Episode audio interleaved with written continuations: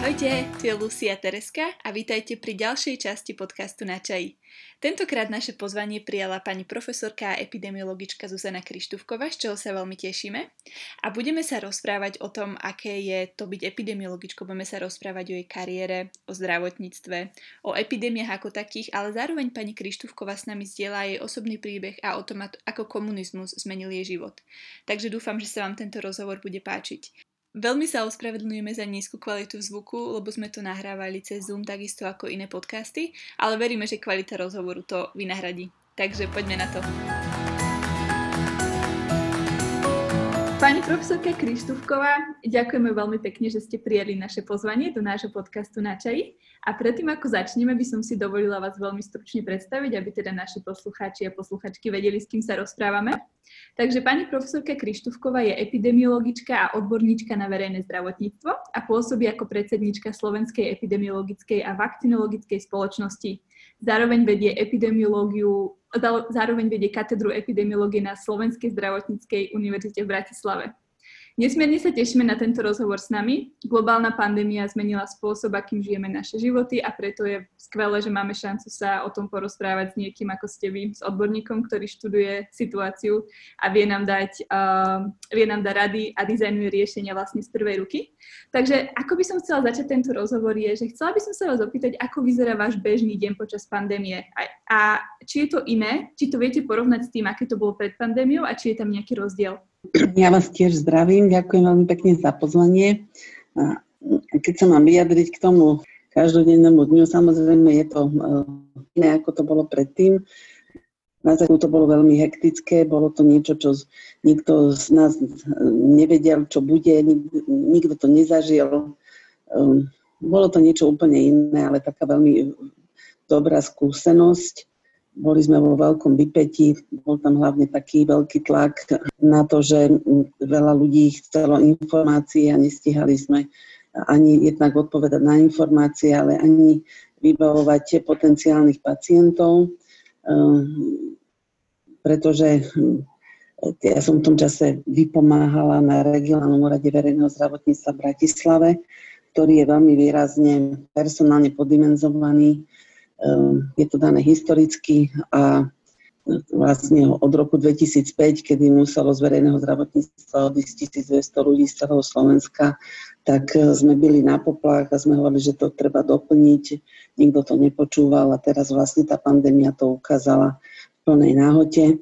Takže som sa prihlásila dobrovoľne, že budem vypomáhať a my sme aj triedili pacientov, ktorí e, keď zavolali na 155 a mali teda podozrenie, buď sa vrátili zo zahraničia, tedy z Talianska, alebo z Rakúska z lyžovačky, alebo mali príznaky, tak my sme museli rozhodovať, kto môže zostať, má, kto má ísť na infekčné oddelenie.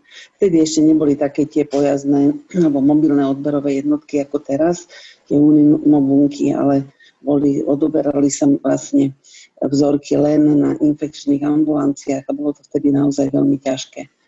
A uh, ja som tedy tak závidela všetkým ľuďom, ktorí sedeli doma, upratovali si štúvky z nuly a mali všetko poupratované, tak uh, bohužiaľ ja som na také niečo nemala čas. Boli sme naozaj v stavom takom nasadení a bohužiaľ to nepolavilo nás veľmi pretože sa chystáme vlastne na tú druhú vlnu a stále uh, mnohé veci sa robili veľmi narýchlo vtedy a samozrejme, keď sa robí takto niečo narýchlo, aj keď to robíte v dobrej vôli, robíte chyby, tak uh, teraz sa to snažíme tie chyby opravovať a celé tie postupy nejako nadefinovať tak, aby sme už boli lepšie pripravení. Pani profesorka, vy ste um, študovala na Lekárskej fakulte na Karlovej univerzite v Prahe a celý život sa zaoberáte epidémiami. Prečo ste sa rozhodli pre kariéru v zdravotníctve? Tak to bolo také, už dneska to presne učiť, ale uh, ja som išla študovať na Lekárskú fakultu hygienickú uh, a s tým, že som nechcela robiť klinickú medicínu na začiatku, keď som išla uh, študovať a chcela som sa venovať naozaj prevencii. A mnohí moji spolužiaci teda išli študovať tiež, ale potom e, keď skúšili e, to štúdium aj tú kliniku, tam má naozaj svoje čaro pomáhať priamo ľuďom, pacientom. Takže väčšina spolužiakov zostali robiť v klinike, ale mnohí z nás zostali robiť aj tej prevencii a vlastne bojujeme celý život s tými chorobami, teda najmä s tými infekčnými. A prečo som sa rozhodla, možno som mala taký aj z domu to tak zafixované. E, môj otec bol riaditeľom výstavby bansko cementárne ako mladý, 35-ročný inžinier, stavebný, neviem, ako sa teda k tomu dostal, ale on bol veľmi um, taký nadaný a um, keby sa meralo vtedy IQ, čo sa asi nemeralo, tak určite by mal dosť vysoké. Asi to vtedy nejako odhadli a uh, spravili si tým ľudí takých spolahlivých. Boli veľmi dobrý kolektív, všetci na to veľmi dlho potom spomínali a budovali tú cementáreň s tým, ale že potom prišli 50. roky a následkom aj maďarskej revolúcie sa zač- začali robiť aj na Slovensku také čistky a nejako prišli na to, že otec nie je v strane, tak ho tri mesiace pred dokončením tej cementárne odvolali, zavreli a miesto neho um, sa riaditeľom stal taký pán, ktorý bol vyučený zámočník. A otec nasadil, teda nakúpil aj osadil do komínov tej cementárne najmodernejšie odlučovače zo Švajčiarska, aby ten popolček nešiel na Banskú Bystricu, ale ten pán, ktorý nastúpil po ňom, nikdy tie odlučovače nespustil a vlastne všetko to išlo do ovzdušia a ľudia tej Banskej Bystrici trpeli. A otcovi to bolo vždy strašne veľmi ľúto, že k niečomu takému to došlo, aj viacero iných vecí, samozrejme mu bolo ľúto, mal vlastne spackaný celý život s tým, že teda odmietol ísť do tej strany, odmietol sa podvoliť, chcel byť slobodný, chcel mať svoj názor, to, čo je dneska samozrejme vtedy, teraz samozrejme vôbec nebolo a vlastne bol prenasledovaný a nedožil sa ani 50 e, s tým, že e, dostal mozgovú príhodu, pretože mal vysoký tlak a to preto, že nemohol v živote robiť to, na čo mal. Bol naozaj veľmi láskavý a veľmi múdry človek, hovoril plynulo asi o osmými jazykmi, matematika bola jeho hobby a si myslím, že mohol pre túto spoločnosť oveľa viac robiť.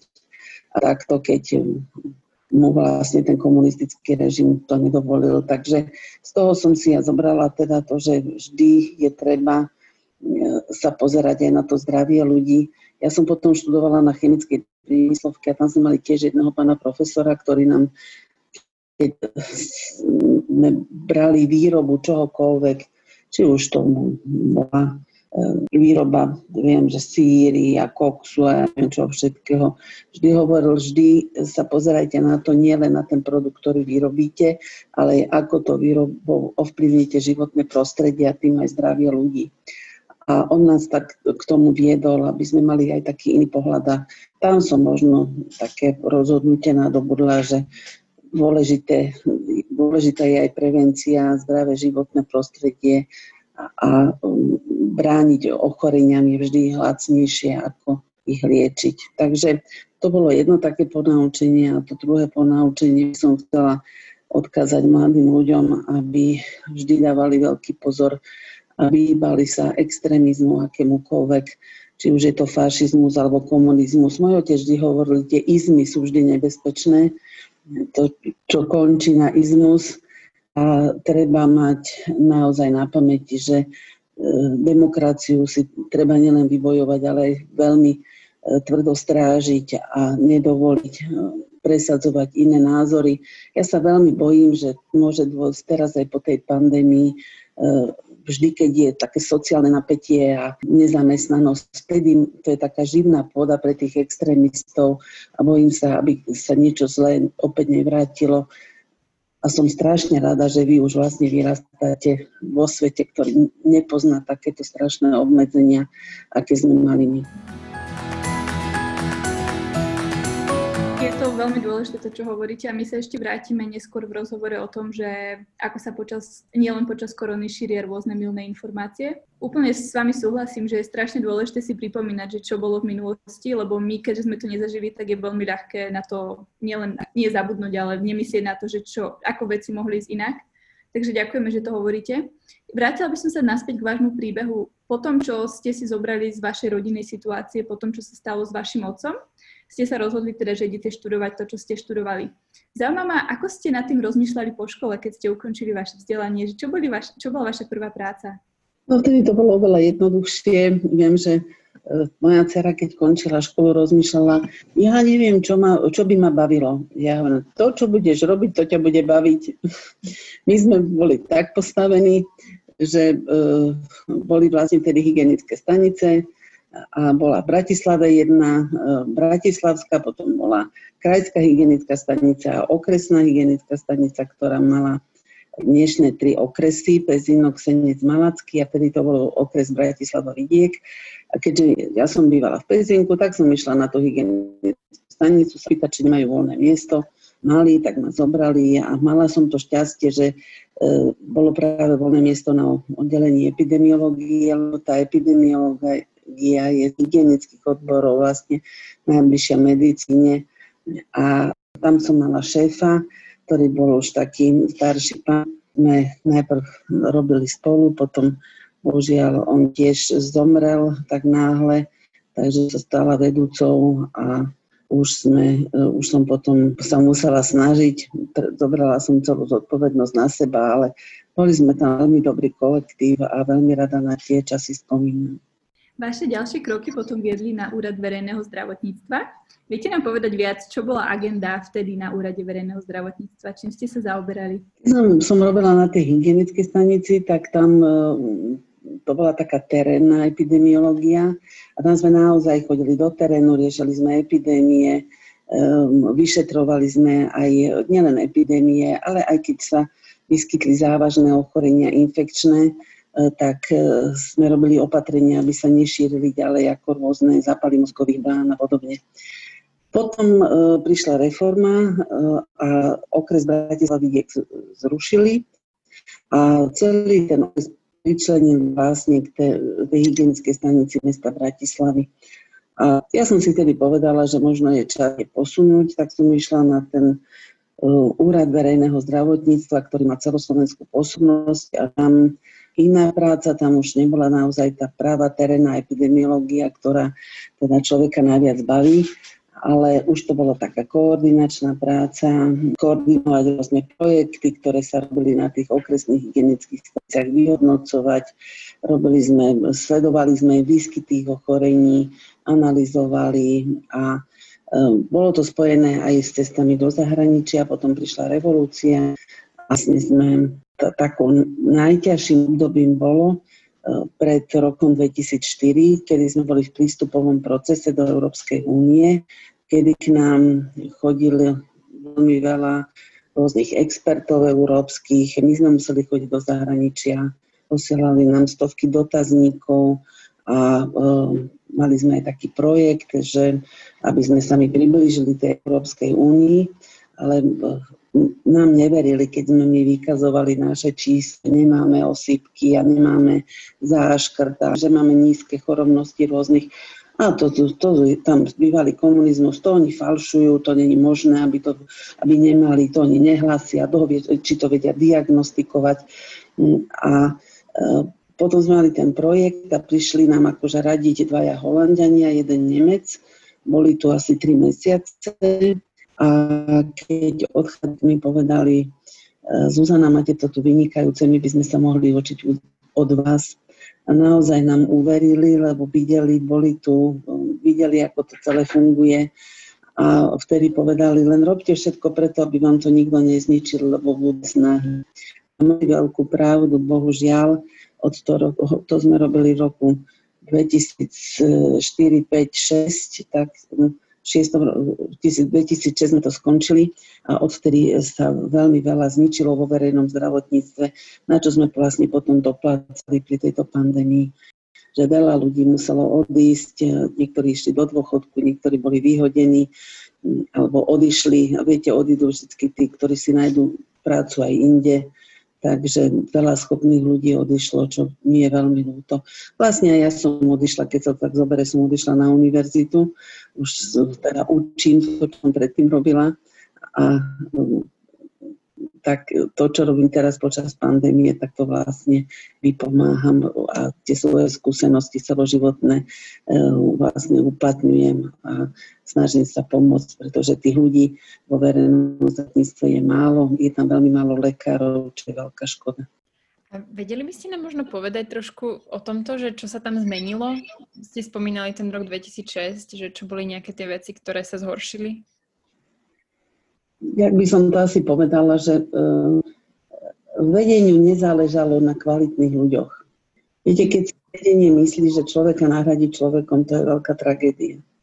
A keď schopný človek, ktorý má skúsenosti a veľa vie a odíde a nahradíte ho niekým, ktorý tam príde a nevie, kde je sever, tak mu to zase trvá. A uh, potom to celé prepadlo, viete, bolo aj po revolúcii, všetko sa reformovalo, a všelijaké nové tieto myšlienky chodia. A ešte aj dnes sú také myšlienky, že musíme spraviť taký model, hen taký model, holandský model a neviem aký. A aké modely, však my sme to tu mali výborné, tá stará naozaj slovenská epidemiologická škola bola fakt výborná. E, my sme e, tým, že sme, sme naozaj e, dostávali to vzdelanie od svetovo uznávaných odborníkov, lebo celý ten systém práce boja proti infekčným chorobám vymyslel český profesor Raška. On to presadil aj vo Svetovej zdravotníckej organizácii. Vďaka tomu boli zlikvidované práve kiahne naši epidemiologovia sa veľmi výrazne o to podielali. Ehm, aj českí, aj slovenskí chodili do tých najodláhlejších častí sveta vyhľadávať tie posledné ochorenia, ohraničiť ich. Očkovali tam v celom okolí toho jedného ochorenia, aby ďalší ľudia neochoreli a jedine takýmto postupom vlastne sa dokázalo vyhľadať posledné ochorenia, zabraniť číreniu a dneska vy už nie ste očkovaní proti právým kiahňam, lebo v 80. roku bolo vyhlásené, že teda boli eradikované, čiže vykorenené z povrchu zemského. Bola zatiaľ, prvá zatiaľ jediná choroba, ktorá vlastne týmito epidemiologickými postupmi podarilo úplne zlikvidovať na celom svete. A tie sú dve laboratória, ktoré uchovávajú vírusy, to je v Atlante, Amerike a v Moskve. To boli vtedy také ako protipoly, aby sa nemohol použiť ako biologická zbraň, ale uh, už toto nie, je hrozbou a máme viacej takýchto ochorení, ktoré by sme mohli takto uh, vykinožiť, ale bohužiaľ sa to nedarí aj z takých politických dôvodov, že sú štáty, ktoré nedovolia tým týmom tam ísť a očkovať a vyhľadávať tie ochorenia. Dlhšie naši kolegovia, ja som mala učiteľa takého, ktorý takto bol, tak hovorili, že my sme boli v krajinách, kde bola vojna, kde bola vyhlas, susedné krajiny bojovali, ale my tým, že sme boli zdravotníci, že sme mali také GP označené červeným krížom, tak nás rešpektovali a cez to všetko, že oni sa medzi sebou tam mydlili, tak my sme si robili tú svoju prácu a nakoniec sa nám to podarilo, že sme vtedy tí ľudia naozaj tomu verili a oplatilo sa tomu veriť. A t- ešte to bol taký paradox, lebo to boli 70. roky, tí ľudia boli veľ, vysoko oceňovaní, tie posledné ohniska boli v Indii a v určitých častiach v Etiópii, v Afrike a um, vtedajší šéf Svetovej zdravotníckej organizácie im dal diplomy a ja neviem, ďakujem všetkým. Oni prišli sem, potom náspäť sa vrátili, hoci tam boli v nehostinných podmienkach, tam boli strašné podmienky. A tu všetci ľudia závideli, že boli vonku a že, že si zarobili a e, ja som mala toho môjho šéfa, ktorý keď som prišla do práce, nemohol robiť ani epidemiológiu, on robil hygienu výživy lebo čo si on myslí, on bol vonku a on sa tam určite nabalil a nebude si tu vyskakovať a ani nemohol robiť epidemiológa. Takže to boli takéto pomery. Jeden neveril, že aj takéto niečo bolo. A momentálne, aká je situácia že viem, že vy teda ste mali možnosť pracovať na Slovensku i s európskymi inštitúciami a Ako hodnotíte momentálne postavenie slovenského výskumu v zahraničí? Možno, že aj teraz, keď to máme, keď sa pozeráme na koronu, ale tak aj mimo korony. Viete, k tomu výskumu by som sa veľmi nechcela vyjadrovať, hlavne preto, že my sme mali v 68. roku bol položený základný kameň Výskumného ústavu preventívneho lekárstva. Dodnes tá budova stojí na Karamárovo proti nemocnici, veľká budova. Malo to byť niečo také ako v Amerike Bethesda alebo CDC v Atlante. Aj sa robili tam veľmi dobré projekty a prišla mm. revolúcia nežná v 89. a povedalo sa, že na čo taký výskumný ústav, to je blbosť.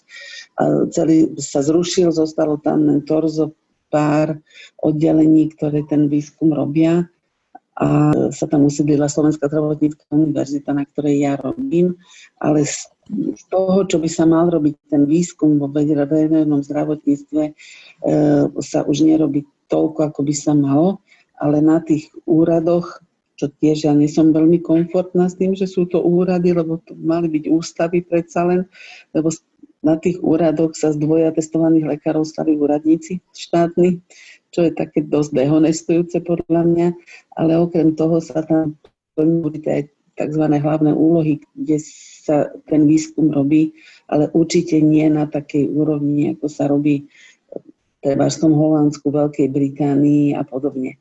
Ale čo je paradox, vidíte, že také štáty, aj Spojené štáty americké majú e, Centrum kontroly chorôb CDC v Atlante, obrovská inštitúcia. To je vojenská inštitúcia. Ja som tam bola na, stáži a v priebehu tej stáže bol nejaký sviatok a vtedy všetci, čo boli vojensky, prišli v uniformách a vtedy sme len pozerali, koľko ich je. Tam tri štvrtiny tých ľudí vlastne prišlo v uniformách. Takže toto je vyslovene štátom platený ten výskum. Tam sú tie laboratória štvorkové, to sú tie najvyššie ochrany, kde má ebola, majú tam všetko systematizované, na všetko majú ľudí, všetko si uverujú štúdiami, kým niečo povedia. A prišla pandémia a nikto ich nepočúval. Mm. Toto, je, to, toto bol ten paradox. My sme si veľmi vážili, či už to bol premiér Pellegrini alebo Matovič, že začali počúvať epidemiologov a podľa mňa aj to malo veľký vplyv na tom. Doteraz vlastne u nás tá infekcia, ten COVID dosahoval takých rozmerov ako hoci kde inde napríklad aj v tej Veľkej Británii. Ja som na, z európskych krajín som vždy uznávala najviac Veľkú Britániu a Holandsko, že majú najlepší systém verejného zdravotníctva, taký e, systematizovaný. A keď som prišla do Holandska a začal tedy nejak problém kampylobakterióz, tak oni predstavili tým, 6 ľudí sa tam venovalo len kampylobakteriózam. A ja som na to pozerala a pozorím si, no teda toto je tak oni majú na jeden problém tým ľudí eh, a my máme eh, na tým problémom jedného človeka. Máme také opačné garde. Ja som sa mohla venovať aj, aj kampylobakteriózam, aj chrípke, aj černému kašlu, aj neviem čomu. A uh, bola som na všetko sama a oni na jednej kampylobakteriózy tam bolo 6 ľudí, ktorí sa zaom- ničím iným nezaoberali, iba tým. Takže to boli úplne iné podmienky a, a vidíte, aj napriek tomu potom tí nezodpovední politici, podľa mňa, ako je Boris Johnson aj Donald Trump, uh, ich znegujú, nepočúvajú ich. Vždy je to o tých politických rozhodnutiach. Takže aj toto musíme vidieť uh, za, za tou pandémiou. Čo je veľmi zaujímavé, je, že niektoré krajiny boli schopné reagovať vlastne rýchlo a niektoré pomalšie. To je vlastne niečo, čo ste načali. A mňa by zaujímalo, že do akej miery je to podľa vás, že politické rozhodnutie a do akej miery je to presne tak, ako ste hovorili, že niektoré krajiny počúvali epidemiologov, že prečo krajiny ako Slovensko dokázali počúvať epidemiologov a krajiny ako Veľká Británia alebo Amerika uh, neboli úplne schopné inkorporovať tú stratégiu do ich, uh, do ich plánu. No viete, vždy je to o politickom rozhodnutí. Ten politik, politik sa musí rozhodnúť, koho bude počúvať. E, to je, to je jedna vec. A druhá vec si myslím, že prečo to u nás tak dopadlo do, dobre a doteraz dúfam, že to nebude horšie, je, že my naozaj máme tú sieť tých terénnych epidemiológov, ktorí hneď vedeli, čo majú robiť. Oni v tom Holandsku majú tie výskumné ústavy a majú to tam rozpracované teoreticky, ale podľa mňa nemajú tak zabezpečené tú depistáž, ak my hovoríme teda, že mám ten prípad, idem za ním, vyhľadám jeho kontakty. Tí ľudia to majú rutinu, robia to denne, robia to pri všetkých infekčných chorobách a to bolo to, čo nám ten Holandian závidel. Ja som si to až teraz vlastne uvedomila, že keď on pozeral, oni napríklad také najčastejšie ochorenie, s ktorými sme sa vtedy zapodievali, boli salmonelózy. A on pozeral úplne, povedal, bože, vy máte to, najprv, však ako máte vysokú chorobnosť? Um, áno, lebo my ich vieme vyhľadať a, a ich hlásime. A môžete mať ochorenie, nemusia sa vám dostať do hlásenia. A že vyhlásite všetky ochorenia, aj také samostatné, áno, my hlásime všetko. No to vám zavidím. U nás sa hlásia len epidémie. No a ako sa dozviete o, o epidémii? Častokrát tak, že máte chorú celú rodinu, nejdu k lekárovi, k lekárovi idú iba s malým dieťaťom, lebo pre malé dieťa je také hnačkové ochorenie nebezpečné. E, tam sa zobere výter, zistí sa, že je salmonelóza. My ideme do tej rodiny a tam zistíme, že tam je vlastne epidémia. Keby sme evidovali len takéto, že výsledok, čo príde, tak je to jedno ochorenie a nikto sa nevzrušuje. A takto my zistíme, že táto rodina, a bola tam rodinná oslava, a ešte ďalšia rodina tam bola, susedia, čo, a zistíme, z čoho to bolo. Poučíme ich, zlikvidujeme tie potraviny, z ktorých sa nakazili a zabraníme ďalším ochoreniam. Takže um, títo naši ľudia to mali ako rutinu. Jedine, čo im zväzovalo ruky, bolo, že museli odpovedať uh, mali všelaké tie call centra a ľudia sa dožadovali informácií a podobne. E, čiže chcelo to potom zreorganizovať úplne tú prácu. Ja keď som bola na tom meste, tak na to sme mali medikov a na, tie informácie pre verejnosť. My sme si zobrali um, komunikáciu s tými pacientami a s lekármi a potom ďalšie tie odborné pracovníčky, čo tam boli tak tie vyhľadávali tie kontakty, ale na to, aby to mohli robiť, sme museli kúpiť 5 nových telefónov, lebo tie telefóny, ktoré tam boli dovtedy, boli stále v jednom kuse obsadené, z nich sa nedalo volať. Keď si zložili jeden, už ste mali ďalší hovor, takže e, kúpili 5 nových telefónov, ktorých nemal nikto číslo a na základe toho potom z tých telefónov volali, tie kontakty obvolávali a zisťovali, izolovali, karanténizovali ohraničovali tie ohniska, aby sa to ďalej nešírilo. Keď sa rozprávame o tej korone v zmysle uh, obmedzenia pohybu a teda čo sa týka tej stratégie opatrení obmedzenia pohybu, um, keď si pozrieme, že Slovensko versus Amerika alebo um, Anglicko. Um, čo všetko sa berie do úvahy? Ako vznikla naša stratégia na Slovensku? A máme niečo, dajme tomu, predpripravené v rámci našej núdzovej stratégie, alebo ste to vytvorili na, za pochodu na kolene momentálne? Je tá práca reaktívna alebo proaktívna? Mali sme pandemický plán, lebo v 2009 bola pandémia, Ináč prvý pandemický plán som ja urobila v roku 2001 ešte, lebo Svetová zdravotnícká organizácia už vtedy varovala, sa obávala vzniku pandémie, lebo tie pandémie vždy chodia v určitých cykloch a hovorí, že na prelome tisícročí, že by to mohlo prísť, že tak, jak bola v 18. roku veľká pandémia chrípky, takže by mohla prísť aj teraz nejaká ďalšia. Tak ja som sadla, som sa zamyslela zhlboka, že ak by to asi malo vyzerať, tak som spravila taký e, pán, pandemický plán, ktorý bol nebol hrubý, boli polohy, čo treba robiť, pomerne také jednoduché to bolo. A sme ho teda poslali do Svetovej zdravotníckej organizácie na posúdenie a pomerne celkom pozitívne ho hodnotili. Musím povedať, že len, viete, vtedy nejaká Krištúková si to na nejak, v nejakej kancelárii vyrobila a nikto ju nebral vážne, že by teraz my žiadali na ministerstve, aby nemocnici si spravili plán reprofilizácie lôžok, že keď príde chrípková pandémia, aby vyčlenili lôžka, pretože nebudú stačiť tie, čo sú na infekčných oddeleniach, tak mi poslali takú odpoveď, že áno, na každom oddelení sme vyčlenili jednu izbu. A to sa jedná o vzdušnú nákazu. On to nikto nepochopil, nikto to nebral vážne. Veď ja som si myslela, že si robia srandu. A keď som bola, že nie, treba naozaj niečo vypracovať, tak ja oh, prosím vás a neviem a tak podobne.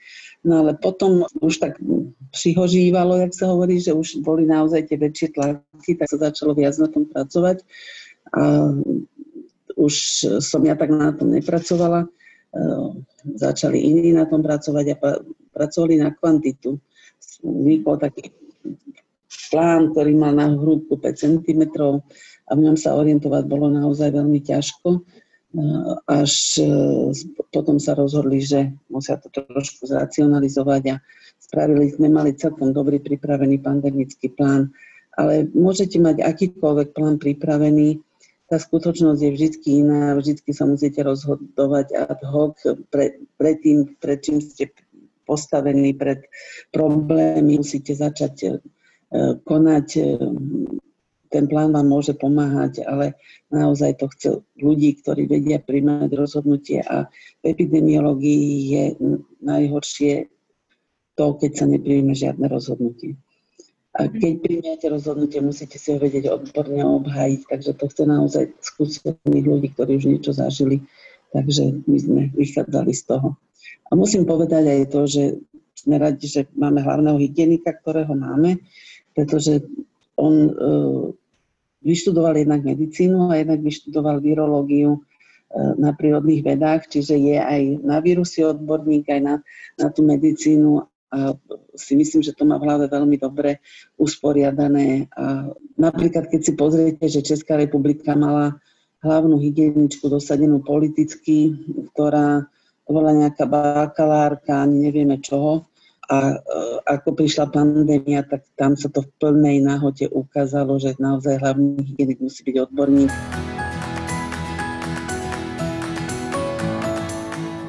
Zaujímalo by ma pozrieť sa na koronu aj trošku zo spoločenského pohľadu.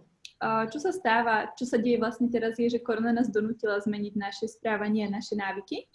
A zaujímalo by ma, čo si myslíte o tom, či pandémie prinášajú dlhodobé zmeny do spoločnosti, či dokážu zmeniť ľudské správanie alebo nejako inak um, nastaviť hodnoty.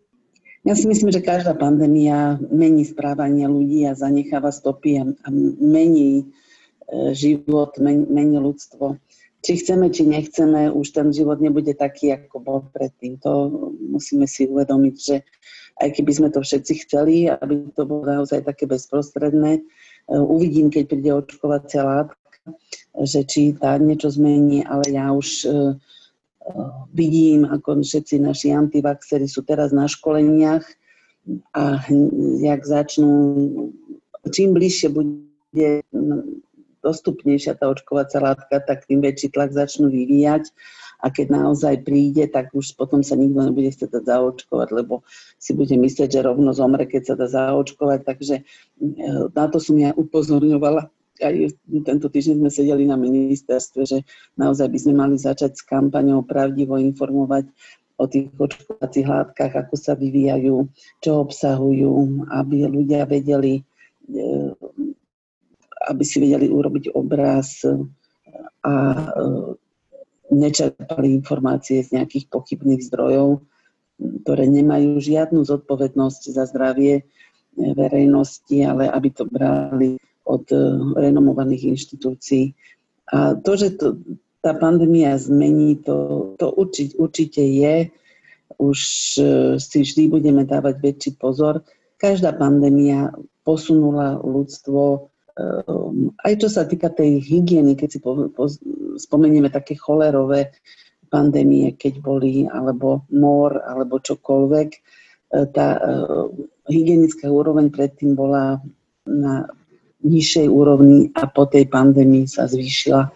Takže aj my dnes napríklad oveľa viac začneme využívať na uh, čo ja viem, vzdelávacie aktivity, takéto všelijaké počítačové možnosti a menej sa budeme už stretávať, tak osobne každý už bude mať také určité obavy a um, už to nebude také bezprostredné. Aspoň si myslím ľudia, ktorí sú zodpovední.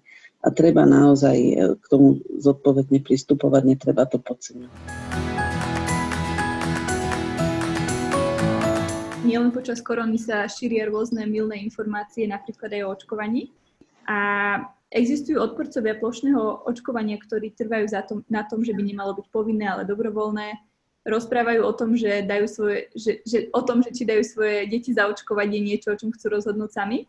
No a presne ako ste povedali, že na, odporu, na podporu svojich úvah uvádzajú rôzne tvrdenia, ktoré spochybňujú nevyhnutnosť a opodstatnenosť očkovaných ako taký a hovoria, že vakcinácia sa podľa nich preceňuje. No a preto som chcela využiť túto príležitosť, že vás tu máme. Keby ste nám vedeli v krátkosti a v jednoduchosti vysvetliť, prečo je očkovanie dôležité a ako funguje vakcína. Um, úplne najjednoduchšie, keď sa ma niekto pýta, prečo sa dávam očkovať, no preto, aby som neochorela. To je úplne najjednoduchšie vysvetlenie. Ale um, keď um, sa trošku chceme viac tých informácií o tom, tak treba vedieť, čo tá vakcína obsahuje, na akom princípe funguje, že je tam vždy nejaká látka, ktoré hovoríme antigen, a to je látka, ktorá po vpravení do organizmu vyvolá v tom našom organizme tvorbu protilátok, ale bez toho, aby sme ochoreli. Je tak upravená, to je nejaká bielko, najčastejšie bielkovinná látka, ktorá teda najte, najťažšie je pri vývoje vakcín nájsť, že ktorá to je tá, ktorá je zodpovedná za tú tvorbu tých protilátok. To, to trvá najdlhšie. A keď ju objavíte, tak potom už musíte tak upraviť a vyčistiť, aby bola účinná, to znamená, aby sa tie protilátky tvorili, aby bola bezpečná, aby nevyvolala ochorenie alebo nejaké nežiaduce účinky. A okrem toho antigénu sú v tej očkovacej látky ešte tzv. prídavné látky, ktoré môžu byť buď aktívne, že ešte podnecujú ten imunný systém, aby lepšie reagoval na ten antigen, alebo tam majú iné funkcie, ktoré um, nám zabezpečujú to, aby tá vakcína um, bola bezpečná, stabilná, aby uh, sa nekontaminovala nejakými baktériami, ktoré by potom mohli byť škodlivé pre um, organizmus toho očkovaného. No a práve uh, tieto prídavné látky sa veľmi často preceňujú tými antivaxermi, lebo sú to látky, ktoré uh, pôsobia, aby hovorím, e, tá vakcína vydržala v takom stave, stave aký, akom je. A tam treba povedať, že vždy ten hlavný rozdiel medzi jedom a liekom je v dávke. Že nikto nedáva do tej vakcíny e, tie látky v takej koncentrácii, aby boli nebezpečné. To si môžeme pozrieť aj, aj obyčajnú kuchynskú sol, keď sa predávkujete kuchynskou solou, môžete zomreť a keď si posolíte chlieb, tak nezomrete. Takže aj na, takto sa treba pozerať na tie vakcíny, ktoré áno, obsahujú aj cudzorodé látky, niektoré e, hliníka a podobne. Keď si dáte veľa hliníka, tak je, áno, môže to byť jed, je to jed, ale keď e, zlúčenín hliníka ale keď si dáte malé množstvo, tak plnia tú svoju funkciu, že podnecujú ten imunitný systém, aby na ten antigen lepšie reagoval. Takže um, nikto nechce očkovanému ublížiť a už vôbec nie farmafirmy, ktoré um, bývajú častokrát vykreslované ako len tí, ktorým ide o peniaze a takí zlosinovi a podobne. Každá firma, keby sa prišlo na to, že jej akýkoľvek produkt, či už je to liek alebo vakcína, je škodlivý, tak by tak utrpela na svojom mene, že e, určite tie zisky nestali za to. A dneska to meno firmy je veľmi dôležité, takže si dávajú oni naozaj veľký pozor, až sa nám niekedy zdá až, tak, až taký prehnaný aby naozaj ich vakcína, ich liek nebol ten, ktorý spôsobí niekomu nejakú újmu alebo ho poškodí. Ale zase na druhej strane nemôžeme úplne vylúčiť aj nežadúce účinky, lebo tie môžete mať aj po acilpirine, ktorý si dáte, aj po pen- penicilíne môžete zareagovať. Čiže no, všetko, čo si dávate cudzoro do, do tela, môžete na to reagovať a môžete mať určite nežadúce účinky, ale tie vakcíny určite nemajú také nežadúce účinky, ako sa e, popisujú alebo sa snažia nájsť tí antivaxery e, rodičom. A každý rodič sa samozrejme bojí o svoje dieťa, o, o zdravie toho svojho dieťaťa. A toto využívajú tí antivaxery, že veľmi pôsobia na city tých rodičov. To som sa chcela aj spýtať, že, že prečo myslíte, že to vzniká, tieto informácie, alebo takýto, až taký, také hnutie proti vakcínám? Čím to je? Tiež nad tým často rozmýšľam, že čím to je, nemám na to jednoznačnú odpoveď.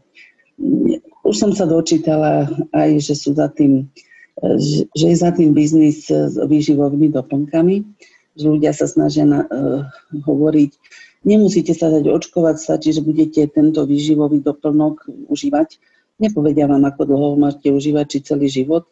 Zaočkovať sa dáte raz, maximálne raz preočkovať a ste chránená. Ale tie výživové doplnky, neviem, či ich máte 20, 30, 40 rokov užívať, alebo ako, aby ste neochoreli. A že je za tým veľmi dobrý biznis. To, to sú jedni. Potom druhý, teraz som videla aj v rámci tej korony um, rôzne také videá. Ja vám to teda vysvetlím, ako to naozaj je takí rôzni experti. A keď som sa pozerala na toho človeka do tých jeho očí, tak som zistila, že vlastne to je človek, ktorý nemá na to, aby uputal serióznym výskumom alebo nejakou serióznou prácou a silou mocou sa chce prezentovať, chce na seba upútať pozornosť, no tak skompiluje dá dokopy a čo znie teda zaujímavo, upúta na seba pozornosť takýmto spôsobom. Takže to sú podľa mňa takí nejakí zakomplexovaní ľudia, ktorí si E, týmito videami riešia svoje komplexy.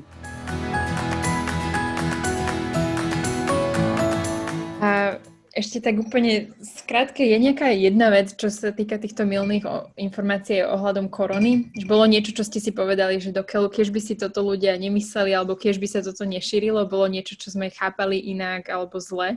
Myslíte, že to, čo ľudia, väčšina ľudí chápala, že to tak je a ono to tak nebolo? Áno, či bola nejaká vec ohľadom covidu, čo ste si povedali, že joj, toto je, toto je naopak a teraz sa to šíri a nie, neviem, toto a tak až nie, no taká úplná hlúposť bola, boli tie, tie nanočípy, ktoré nám budú pravovať vakcínami a budú značkovať spoločnosť, tak to bolo úplne také no, do neba volajúce, čo dúfam, že väčšina ľudí pochopila, že to je úplný blúd, ale Um, inak jedine, čoho ja sa obávam teraz, že ľudia budú podceňovať, že u nás e, tá naozaj tá prvá vlna prešla tak pomerne dobre. V mnohých okresoch ani nevideli pozitívneho, nevideli nikoho, kto, alebo nepoznajú nikoho, kto by zomrel na koronu, tak si povedia, že to nič nie je a tým sa môžeme dostať do zlej situácie, alebo začnú veriť rôznym hlúpostiam, teda čo sú po internete. To, to, to považujem za nebezpečné.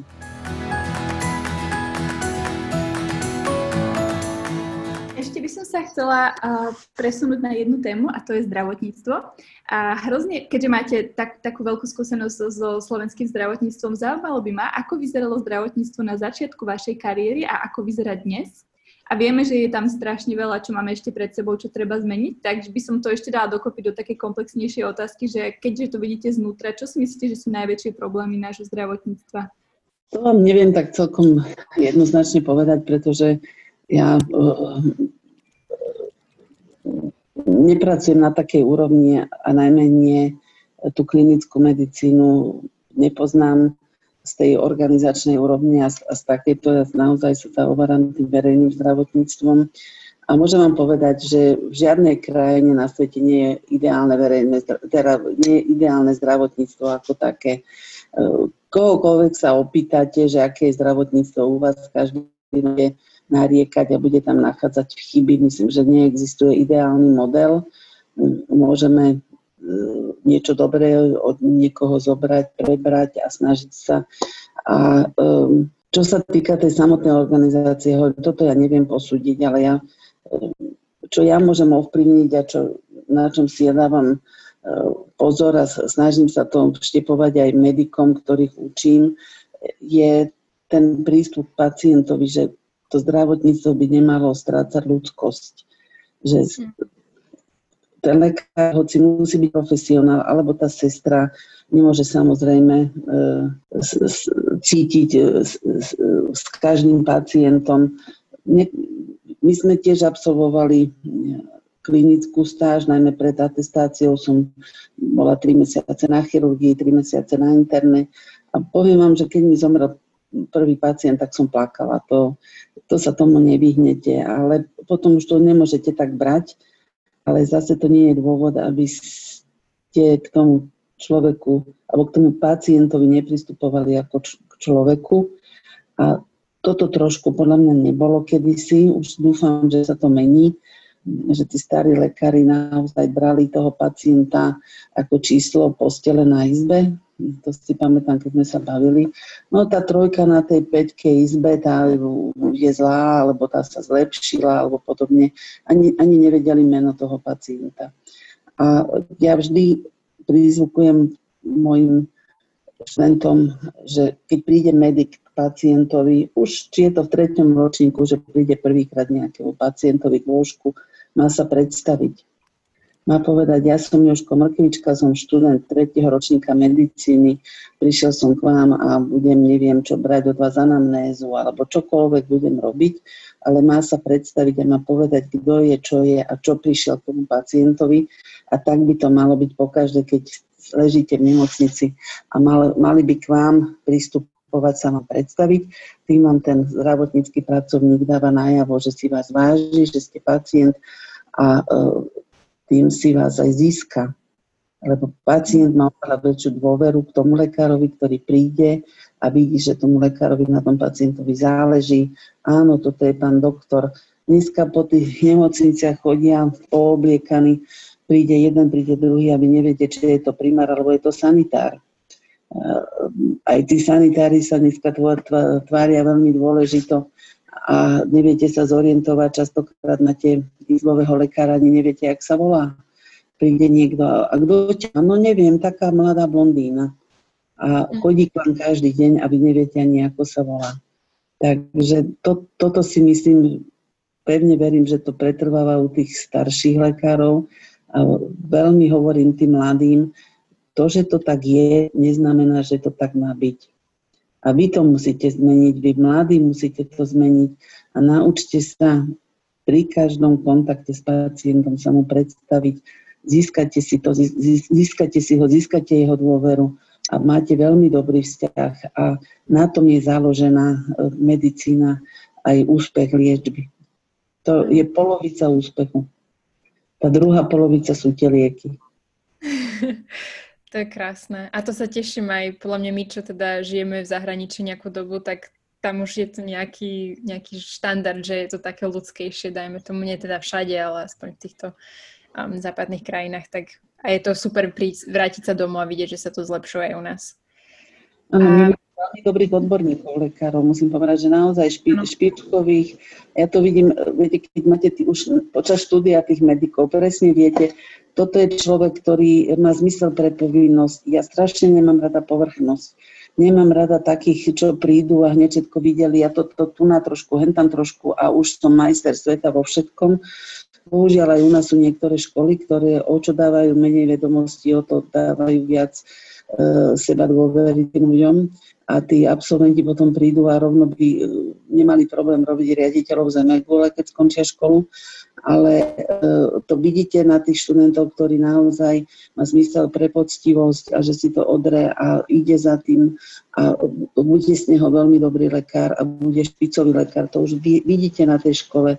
A potom sú takí, ktorí ole prídu a hovoríte, no len k tomuto sa nedostať nikdy. Oni sa to potom nejako aj naučia, aj to zvládnu, ale určite nebudú mať vzťah k tomu pacientovi taký, aký by mal byť.